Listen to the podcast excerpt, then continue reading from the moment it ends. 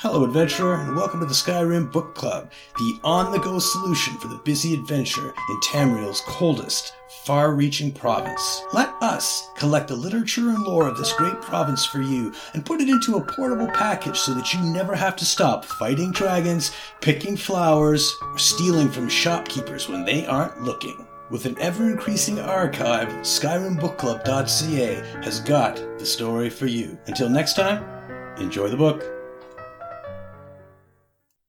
Excerpts from Fabricated Flora, a study by Acolyte Kelvivi. Research notes on a fully organic organism found in the Clockwork City.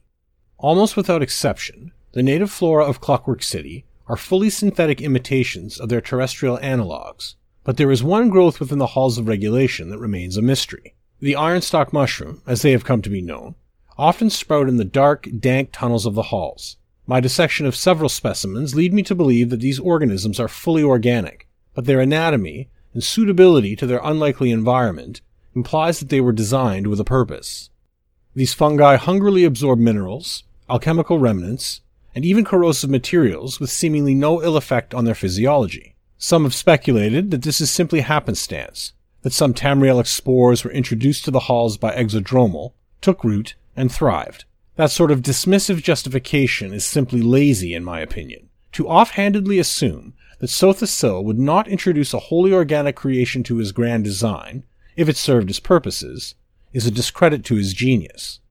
I theorize that the ironstock mushroom sprung from a need to purify pollutants from the halls of regulation that proved detrimental, or at least impractical, for a machine to address. We occupy a world created with meticulous precision and care. It may be acceptable to dismiss the unknown as whim, or fate, or chance on Nirn, but in the Clockwork City, there was only the grand schema. Here, there was always a greater explanation to the workings of the world.